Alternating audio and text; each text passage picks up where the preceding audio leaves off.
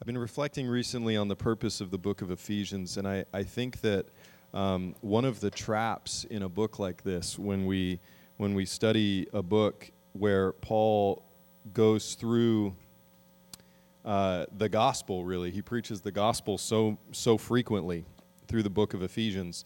One of, the, one of the, the traps that we could fall into is thinking that it's redundant and thinking, ah, oh, we've heard this before. And there's elements of, of what we'll get into today in Ephesians chapter 2 as we continue this journey through this book uh, that might even sound a little bit familiar. Like, oh, you know, maybe I think maybe I've heard this sermon already. Uh, and, and I don't know that it's our job to try to put some kind of new or fresh twist on Scripture. I think our job is to preach the Word.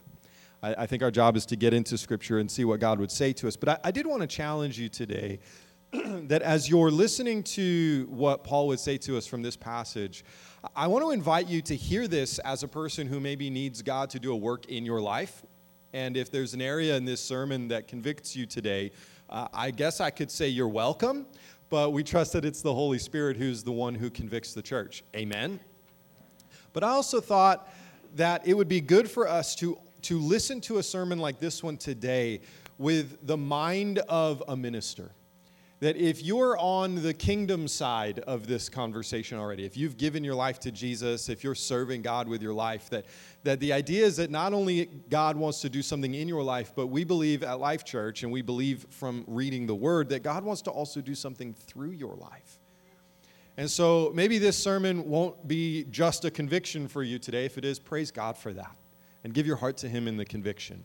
Uh, but maybe it would also be an invitation for you to, uh, to, to step into a new way of talking to people. And so, uh, if you hear me say something today that, that sounds familiar to you, then let it be a challenge to take what we say here, what we learn from the Word, and use it as a script as we go and minister the gospel of Jesus Christ to other people. So, Lord, we just continue in this heart of praise and this heart of prayer today, that you would help me to say what I need to say, that you would help me preach the Word this morning in a way that is not just relevant, God, but that is inspiring that is impactful, that is convicting, Lord. We thank you for your word. We thank you for the ways that you would touch our lives by your Holy Spirit and through your word. Would you do a work in us so that you could also do a work through us as we learn from you today? In Jesus' name. Amen. Amen. Well, our teaching text today is Ephesians chapter 2. Starting in verse 14, we're going to get all the way to the end of chapter 2 today. Let me read to you uh, in the New Living Translation this week. It says, For Christ himself has brought peace to us. He united Jews and Gentiles into one people when, in his own body on the cross, he broke down the wall of hostility that separated us. He did this by ending the system of law with its commandments and regulations. He's making a reference there to the old covenant, the old, the old law, where you had to make regular sacrifices uh, all the time in order to be in God's good graces. Jesus, it, Paul goes on to say, he made peace between Jews and Gentiles by creating in himself one new people from the two groups. Together as one body, Christ reconciled both groups to God by means of his death on the cross, and our hostility toward each other was put to death. He brought this good news of peace to you Gentiles who were far away from him, and peace to the Jews who were near.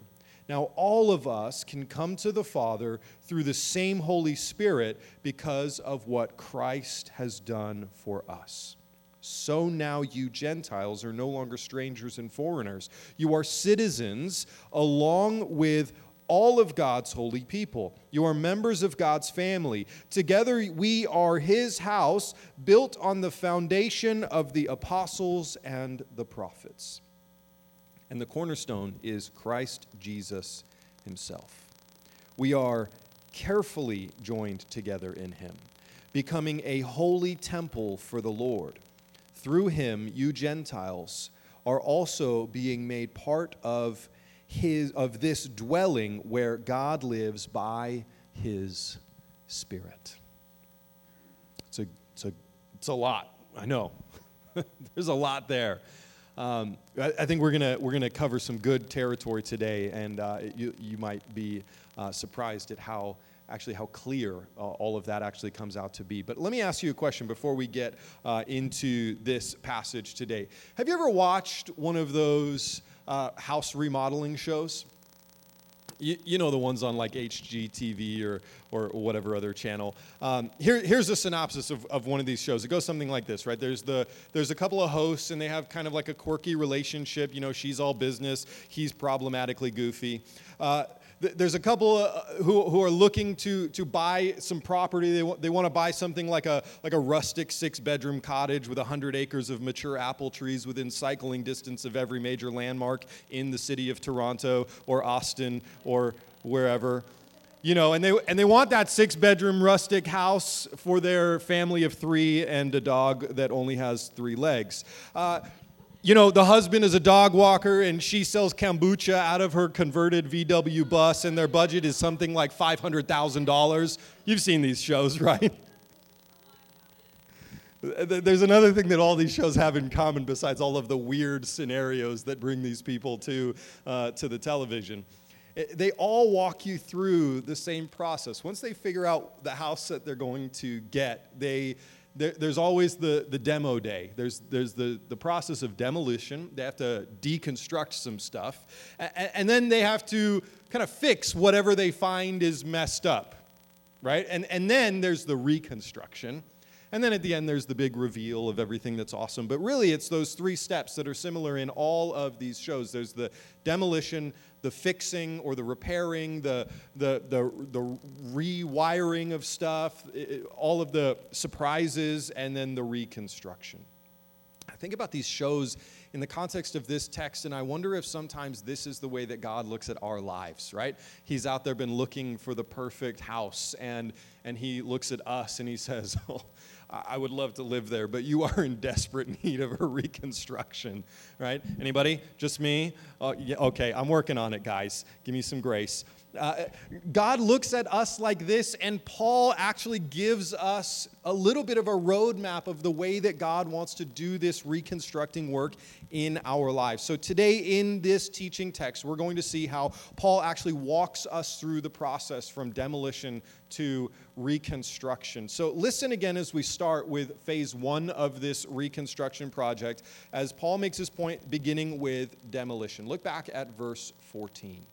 It says, For Christ himself has brought peace to us. He united Jews and Gentiles into one people in his own body on the cross. That, that's all like the gospel. Here's the demolition. He broke down the wall of hostility that separated us. Now, the question is what is that wall and who was it separating, right?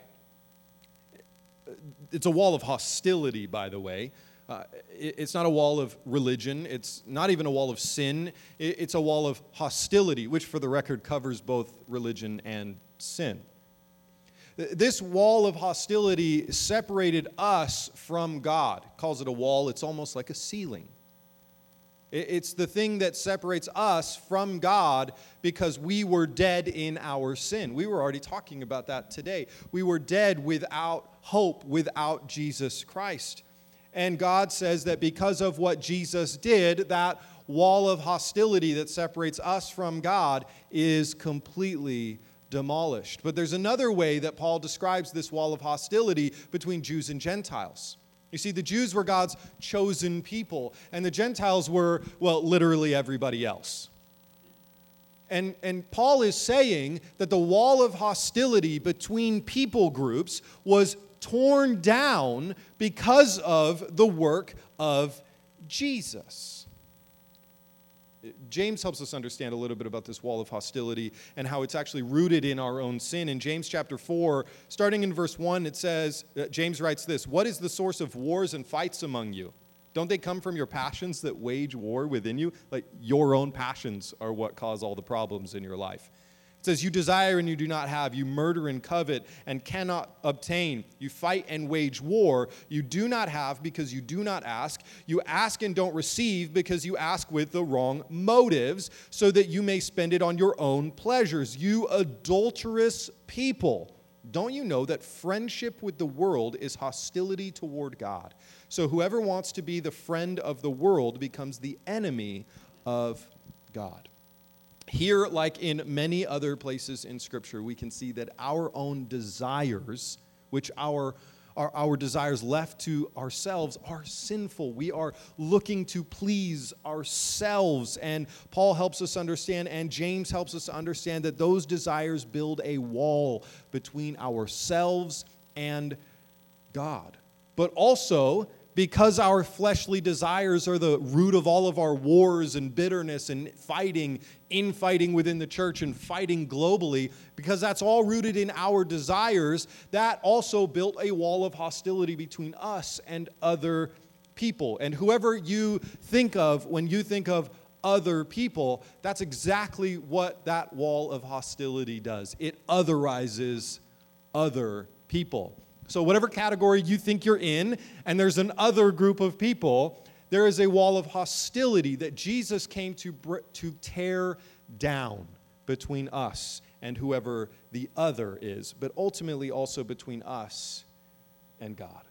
And praise God for that. Thank God that He came to tear down the wall of hostility between us and God. I, I confess that sometimes we struggle with that wall between us and other people, though, don't we? But Jesus came to tear that down. And interestingly enough, he did it through a violent act. That violent act was his death, his crucifixion. Which, by the way, carry that thought even further. Not only did Jesus tear down that wall of hostility through a violent act, but he was actually the one receiving violence in order to tear down a wall. He wasn't the officiant of violence in order to win a war against sin. He received violence in order to win a war against sin. This is, this is why the CSB translation of this passage doesn't say that Jesus brought us peace. It actually says, For he is our peace. And, and being our peace, his identity is peace. He brought both groups together as one and tore down the dividing wall of hostility. Jesus waged a war on death and sin by remaining peaceful in the face of violence. That's very countercultural. And just for the record, this isn't an isolated idea. The idea or the concept that Jesus is or has peace is not unique to this passage of Scripture. Let me give you a little bit of a shotgun of Scripture here that talks about peace. Isaiah 53 5 says, He, being the Messiah, which we know is Jesus, he was pierced because of our rebellion, crushed because of our iniquities. Punish, the punishment of our peace was on him, and we are healed by his wounds. Romans 5 1 says, Therefore, since we have been justified by faith, we have peace with God through our Lord Jesus Christ. 2 Corinthians 13 11. Become mature, be encouraged, be of the same mind, be at peace, and the God of love and peace will be with you. Philippians 4 7 uh, uh, you getting the point? There's a lot. Let's keep going. Philippians 4 7. Don't worry about anything, but in everything, through prayer and petition with thanksgiving, present your requests to God, and the peace of God, which surpasses all understanding, will guard your hearts and minds in Christ Jesus. Colossians 3:15. And let the peace of Christ, to which you were also called in one body, rule in your hearts. The Thessal- 2 Thessalonians 3:16. May the Lord of peace himself give you peace in every way always. And then Jesus drives this point home for himself in John 14, 27. He says, Peace I leave with you, my peace I give to you. I do not give to you like the world gives. Don't let your heart be troubled or fearful. And finally, John 16, 33, Jesus says, I have told you these things so that in me you may have. You want to guess what he says? Peace. You will have suffering in this world. Be courageous. I have conquered or overcome the world. So the Old and the New Testament alike point to the Messiah, the coming King, who we know has come, is Jesus, who is risen from the dead and seated at the right hand of the Father, praying for the church, that he is the Prince of Peace. And this same Jesus tore down the dividing wall of hostility between us and God and between us and other people by being utterly himself, the Prince of Peace. He didn't need to fight for it, he just needed to be himself. the word peace here actually comes from a root word which means to join together or to tie into a whole. The idea is taking separate parts and tying them or knitting them together into, mo- into a mosaic, creating something new out of disjointed pieces. So you might say that the goal of peace is unity which Paul seems to know here. If you look back at verse 14, he says, For Christ himself has brought peace to us. He united Jews and Gentiles into one people in his own body on the cross. He broke down the wall of hostility that separated us. Peace produces unity, first between us and God, and then between us and other people.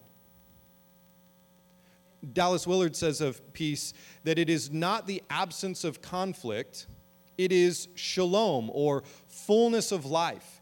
Peace is a rest of will, where, where your will actually rests. It's a rest of will that comes from a divine assurance about how things will turn out.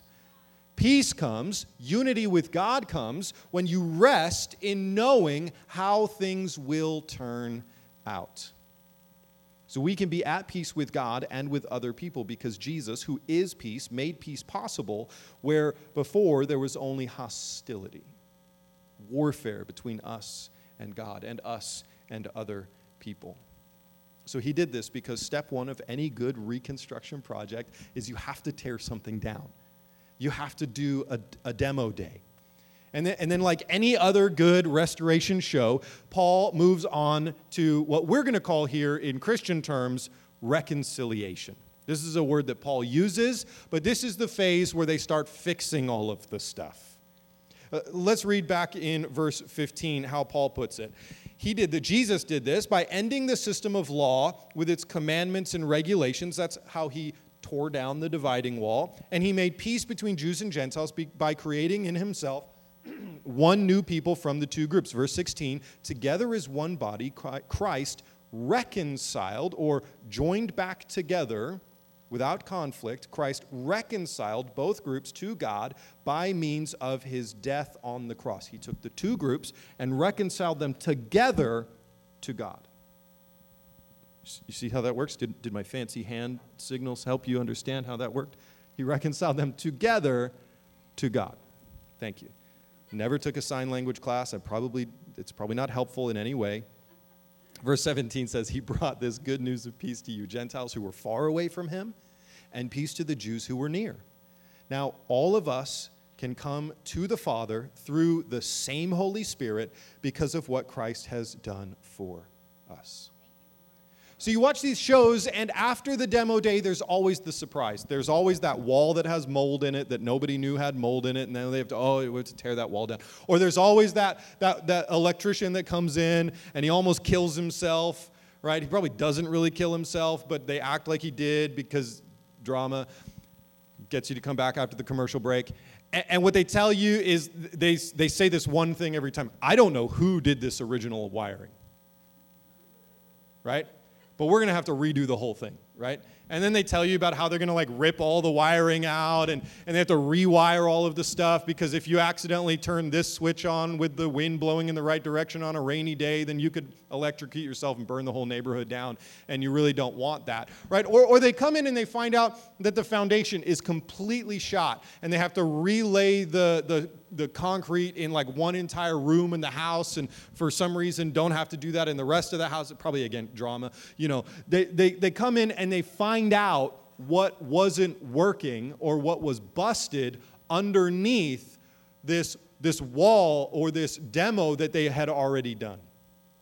It's almost like Paul is saying here as he's writing this that God tore down the wall of hostility, and what he saw was a bunch of disjointed people and said, I have to do something to reconnect all of these pieces because I've got a, a building project in mind. And if you guys all stay disjointed, even though the wall has been torn down, if you don't connect, then the power of what I'm trying to do won't actually work uh, all of, all of my plan out. Does this make sense? God, God is saying through Paul, those who were near and those who were far away, the, the Jews, who were God's chosen people, they were brought near to God, but they were still broken. And then the Gentiles, who are all of the rest of us, right, were brought near to God from being way far away without any hope, without any covenant that was written for us. We were brought into a new covenant, but we still got issues. And God is saying, I've actually got a plan. You see, through Jesus, I will rewire you. And this is something that God does in us, but also with us together. There's something about the New Testament church of God that is designed, you can see it in the book of Acts. It's designed from the very beginning to bring uh, disparate people people of different groups and nationalities and histories and, and family origin stories, bring them all together and say, I'm making a new family out of all of your bustedness. God is rewiring all of the brokenness so that we become something new. Paul writes about it in this way in uh, his letter to uh, his first letter to the Corinthian church in 1 Corinthians 12. He says, The human body has many parts, but the many parts make up one whole body. So it is with the body of Christ. Some of us are Jews, some are Gentiles, some are slaves, and some are free, but we have all been baptized into one body by one Spirit, and we are we all share the same Spirit. So it used to, before the new covenant, it used to take all kinds of work to stay in God's good graces. You had to make sacrifices regularly. You know, there were annual sacrifices, there were monthly sacrifices, there were oops, I messed up sacrifices, you know, all, all kinds of sacrifices. That was under the old covenant or the old law. It required sacrifice for sin. Under the new covenant, Jesus becomes the sacrifice so that, like Paul says in verse 18, now all of us can come to the Father through the same Holy Spirit because of what Christ has done for us. So, the result of God's rewiring project is that what used to be disconnected from God and from each other has now been reconciled together to God through Christ. So, demolition and then reconciliation. We've got to rewire this, this project. And then, actually, relatively quickly, we move on to the third phase of this rebuilding project, which is now we get to reconstruction. Now we get to the part where we get to see the new thing. What is the new thing that God is building after He's destroyed or demolished or torn down the wall? Paul describes it like this in verse 19 it says, So then you are no longer foreigners and strangers but fellow citizens with the saints. L- listen, no longer foreigners and strangers. That, that word foreigner is a reference to those Gentiles. You didn't belong inside the kingdom. But now, because of this, you are brought in to be, you're not a foreigner anymore. And, and you weren't a stranger. You weren't that isolated group of Jews anymore. You're now brought into a group that is known by the whole world. You get to be a part of the larger story. You're not foreigners and strangers, but fellow citizens with all the saints and members of God's household, built on the foundation of the apostles and the prophets, which uh, with Christ Jesus himself as the cornerstone. By the way, just for construction purposes, I, I am not a construction person, uh, but I did go to a museum one time and they had an exhibit that I learned about this. It was a children's museum, so I definitely was able to understand it have you ever seen those the, the, the projects at the museums where you build the arch you know and you have to build the arch with the cornerstone. The cornerstone is the one that goes uh, in right in the middle on an arch. Sometimes they call it the capstone. Uh, and, and the, the cornerstone is the one that goes in the middle of these two pieces of, of archway that would otherwise fall over and all of the weight of these two pieces of archway lean on what's called the cornerstone or the capstone right? And if that cornerstone is removed, in fact, I have a really epic slow mo video of one of my daughters at this museum. Uh, we had built this with like these big giant foam bricks. We had built this archway, and there was the cornerstone right there. We put it in, and all of the weight of these two arches go into it. And there's this video where I, where I have Selah, uh, she punches the cornerstone like, like an Avenger. You know, she punches it out, right? Like that. And the whole thing just f- flies all over the place. Uh, that's exactly the point that Paul wants us to understand here that Jesus Christ himself is the cornerstone. This new covenant is built on the weight of Christ. He's the one that holds it all together. Not on the weight of who you are, not on the weight of what you can do, your sacrifice or your goodness, but on the weight of Jesus holding it all together. In him, the whole building, being put together, grows into a holy temple in the Lord.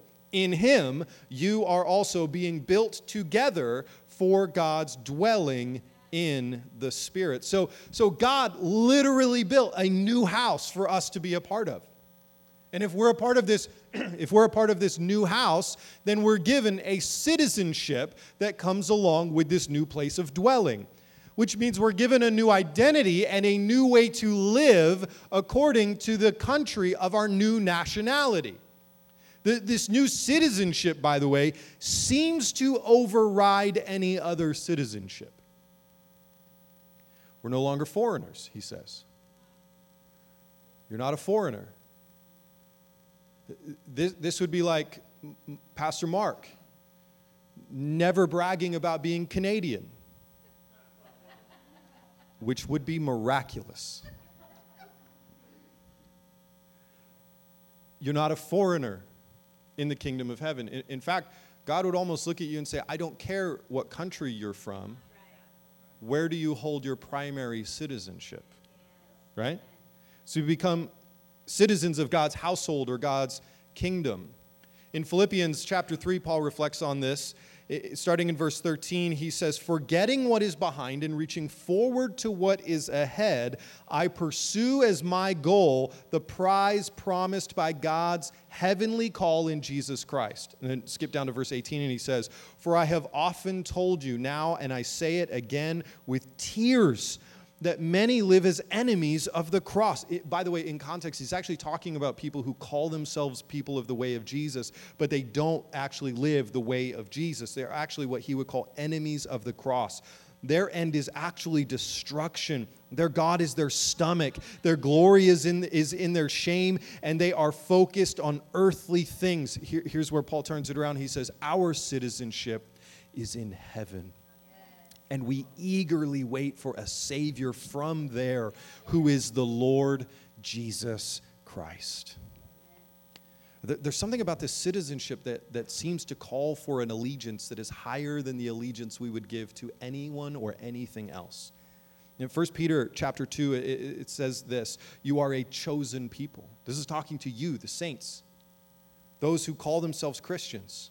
You are a chosen people, a royal, implying na- nationality. You are a royal priesthood, a holy nation, God's very own possession, meaning I'm not sharing you with anybody. There is no dual citizenship in the kingdom of heaven. Uh, as a result, 1 Peter chapter 2 goes on, as a result, you can now show others the goodness of God, for he called you out of the darkness into his wonderful light. Praise God. Verse 10 says, Once you had no identity as a people, now you are God's people.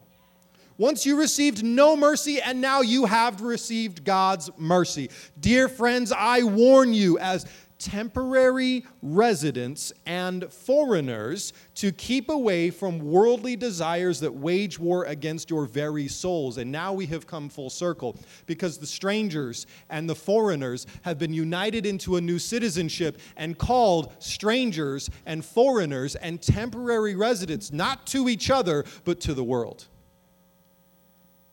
given the ministry of reconciliation, that we would call other people into this highest citizenship. We are strangers and foreigners, not to one another, not to the folks who went to another church this Sunday. We are citizens, family members, part of the same tribe with one another. Those of us who would call Jesus the cornerstone of our lives, the capstone of our church, we are all part of the same citizenship, but we are foreigners in this world calling people to join the citizenship of the kingdom of heaven. This is our highest calling.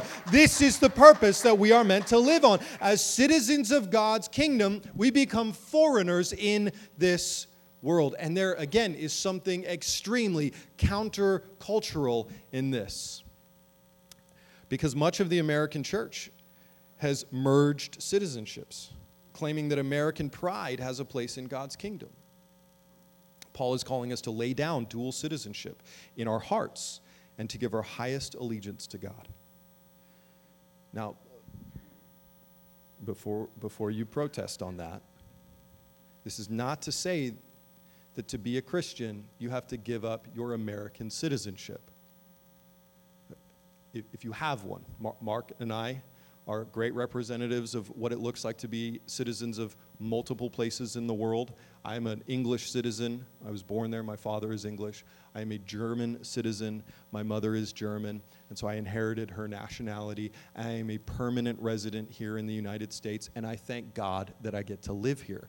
I'm, I'm not standing here telling you, let's hate America in order to be good Christians. No, the point is, why are you so passionate about America?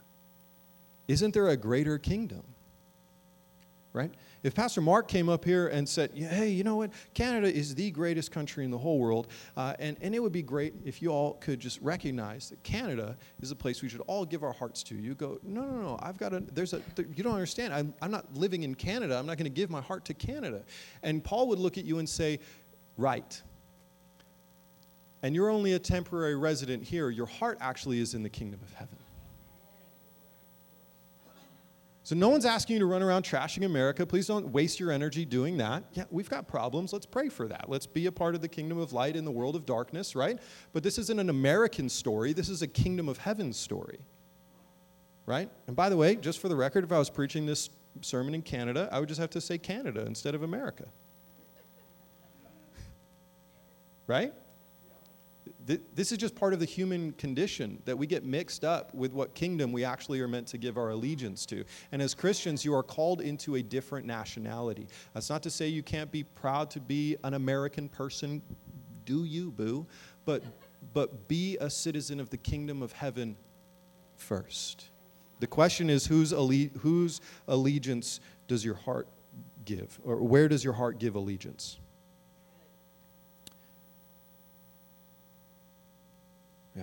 Th- I think, I, th- I think the, the, the point there, the heart is that we get in trouble when we flip the order, right? We see a lot of people using Christian language, but to benefit their American vision. Paul used his Roman citizenship once. And, and, and, the interesting thing is, he used it so that he could get out of a beating so that he could preach the gospel. So Paul only leaned on his Roman citizenship so that he could expand the kingdom of heaven not the other way around. And that is subtle, but very important. The kingdom that you work to build reveals the citizenship that rules your heart. Whose kingdom are you working to build? Paul calls us to be singularly focused in our citizenship. But then he also calls us to a very clear foundation in verse 20, he says that this building that God is building, this new restoration, reconciled project, is built on the foundation of the apostles and prophets with Christ Jesus himself as the cornerstone. I believe that there is a subtle warning here to make sure that there are no unapproved elements in the foundation.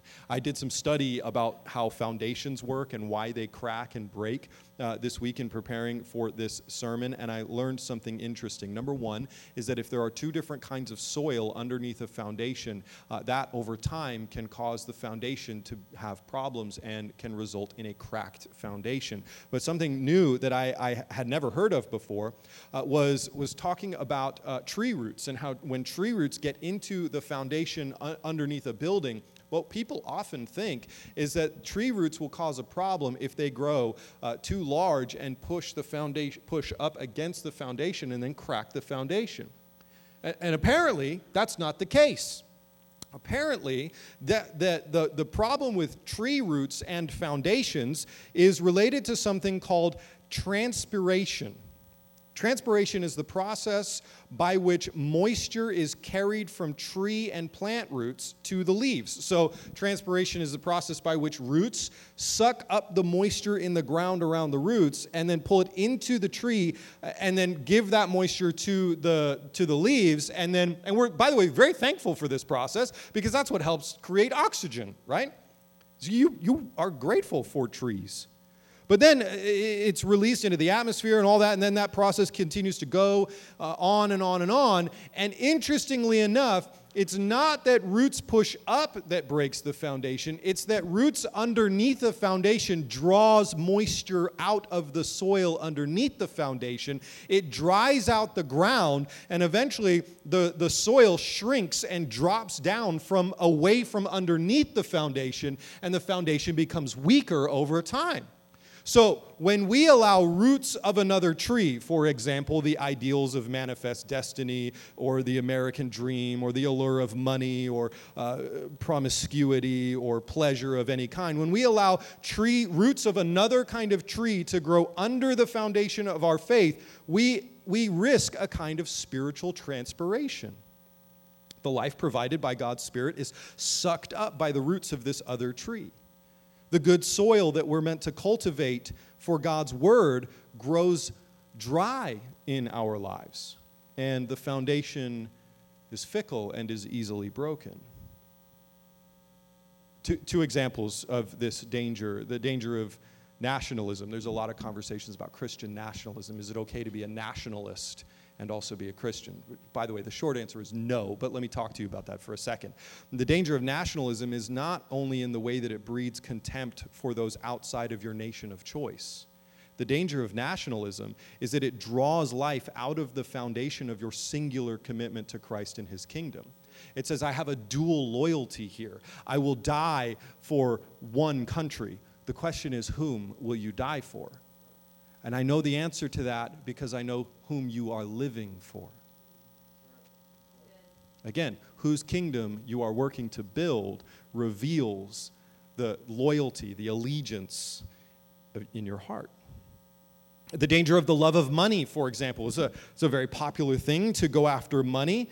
Uh, not only is, does Scripture warn us that, that the love of money, not money itself, but the love of money is the root of all kinds of evil, but the love of money draws life out of our ability to trust God to meet our needs. And therefore, when you want to build a life trusting that God is your provider, you've got another source that's drawing all of your faith out of you, and you don't ultimately have a strong foundation of trust that God is your provider. And then when a need comes along, your brain goes to what you trust the most. How can I figure this out to get money to keep on building my life? And God would say, I want you to trust me because I am building your life. And, I, and I've got all the cattle on a thousand hills. And, and God said, if you would pursue, seek first the kingdom of heaven, then all of these other things, like all of the needs, tangible needs that you have, all that stuff will just be added to you. But if you have planted a different kind of tree, maybe called the love of money, because that's what you trust, then, then the, the nutrients in the life will be sucked out from underneath the foundation. And, and, again, these are just two examples of kinds of roots that we can allow to grow under and ruin the foundation of what God wants to build in our lives. So we see that God wants to do a spiritual restoration project in us. He wants to tear down walls that would divide us from Him and from other people. He, he wants to reconcile us to God and us to one another and he wants to reconstruct a new building that is built in a solid foundation and filled with the Holy Spirit. And so the questions have to come to us Have I allowed God to tear down the dividing wall? Have I placed my faith in Jesus? And that, that isn't have I said a prayer, but have, am I living differently because I've become a disciple of the way of Jesus Christ? Have I come alive through faith in Christ's death and resurrection? We would have to ask ourselves questions like Have I allowed God to rewire my life? Meaning, am I living in unity with God and uh, am I living in unity with God's people, the church? I have a lot of conversations with young people, especially people who are new to the faith. They have to figure out how do I rewire my connections and my relationships because I'm not connected to God's people. One of the greatest attacks that the enemy has perpetuated against the church in the world over the last 18 months has been the attack on the community gathering together of the body of Christ. In fact, there's a growing conversation of people who call themselves Christians who are very comfortable saying, Oh, 2020 actually proved to me that I don't need to be a part of the church. And part of the temptation for that is because, is because the church has said, well, we're just going to put everything online and stayed there. And this, this can be one of those moments where all the folks watching online right now feel very guilty, and we want to make sure that that is never the case because we're so thankful that we can extend community over the internet. But one of the values that we have here is that we all belong. And so it's going to be a challenge for us moving into the future to continue to help folks who are watching us online right now feel like they still belong. One of my favorite ways that that has expressed itself in recent weeks is our gathering groups. Actually, has uh, we Sharon and I popped into one of the gathering groups, uh, and, and I, I, wish I had time to go to all of them.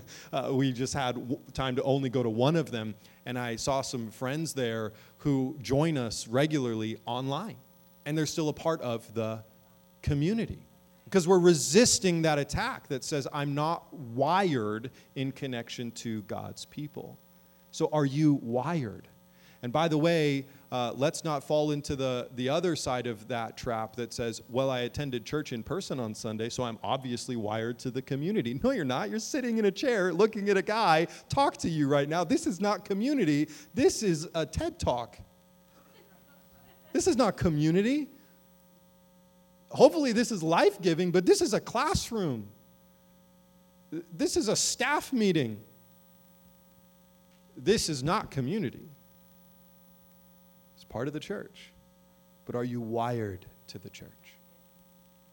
Or is there a place in the back of your mind that you say, I could live without it? Can I just tell you, you can't. It's a lie. You cannot. I think a final question that we would ask is whether or not our foundation is pure and strong. Is there anything other than God's kingdom drawing on my life? I wrote that sentence in my notes and I deleted YouTube from my phone.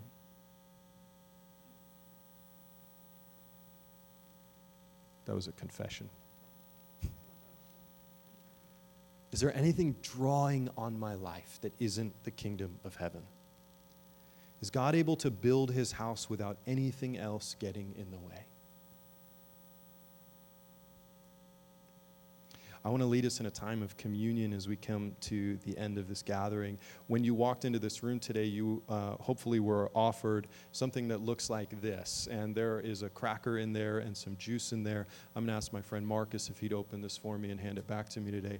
Uh, if you didn't get one of those, you just feel free to have your hand up in the air, and Pastor Mark can run one over to you real quick if you want to join us in taking communion. I want to say to you that no one is expected to or pressured to take communion. At Life Church, we have what's called an open table, which means we're not going to ask you if you're a member of this church or even a member of the kingdom of heaven, but we will tell you this is a serious point of business. Jesus said that we would take communion to remember what Christ has done for us. And if his if what he has done has not yet been applied to you, then this is a meaningless practice for you. The power of this moment comes from remembering what Christ has done for us. And as we think about what Christ has done for us, that he tore down the dividing wall between us and God in community, in a, in a moment together, doing a practice together, we are going to get to experience how He also tore down the wall between us, as well as how He tore it down between us and God. But I also want to invite you to reflect on the ways that maybe there are things in your life drawing on you, or allegiances that you have given, or ways that you have been disconnected from God and from His people that as we take communion today, maybe this could also be an act of repentance as well as it is an act of remembrance. The blood of Jesus was shed so that we could have all of our sins washed away. Our sins are washed away through confession and through submission to Him. The body of Jesus was broken so that we could become a part of His body through placing our faith in Him that we could experience healing instantly in our spiritual connection to Him over time as we are sanctified to become more like Him, and in other, many other miraculous ways, we gain this healing by placing our faith in Christ Jesus. As we take communion today, I want to invite you to make any confession that you need. The body was broken for you, and whenever you are ready, if you would make confession to Jesus, you would eat and recognize that the blood was also shed for you and that your sins are forgiven. Would you take a moment and just pray? I'm just going to actually have a moment of silence in the room, and I'm going to allow you to talk to Jesus. Thank Him for His body and His blood. Say anything that you need to. When you're ready, eat and drink. I'll call us back for our final moment together in just a moment.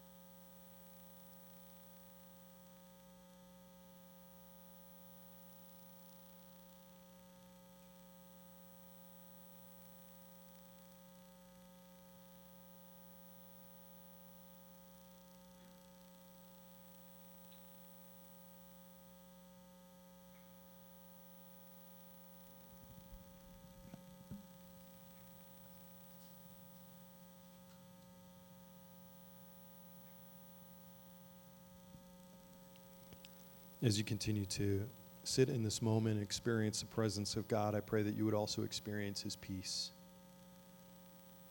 God, would you give us your peace as we take communion together today?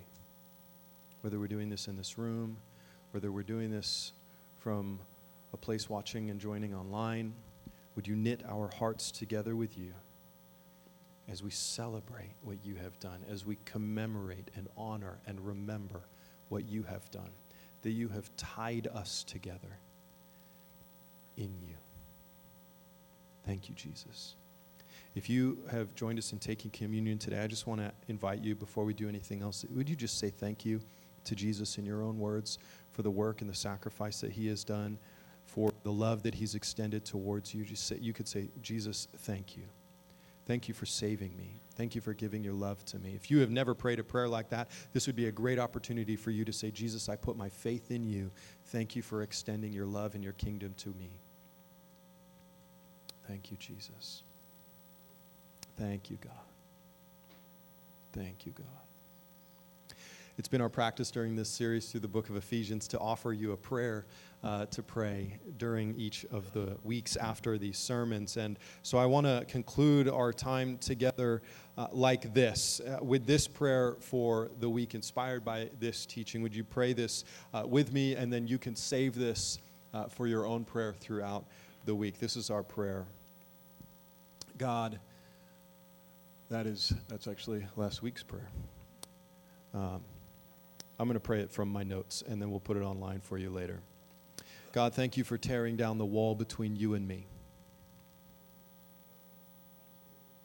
Help me, God, to keep the walls down between myself and other people. If there are any roots of any other tree growing in the foundation of my faith, help me to remove them. I give all of my allegiance to you and your kingdom. Build my life your way. Unify me with your body, the church, and fill me with your spirit. In the name of Jesus, I pray. Amen.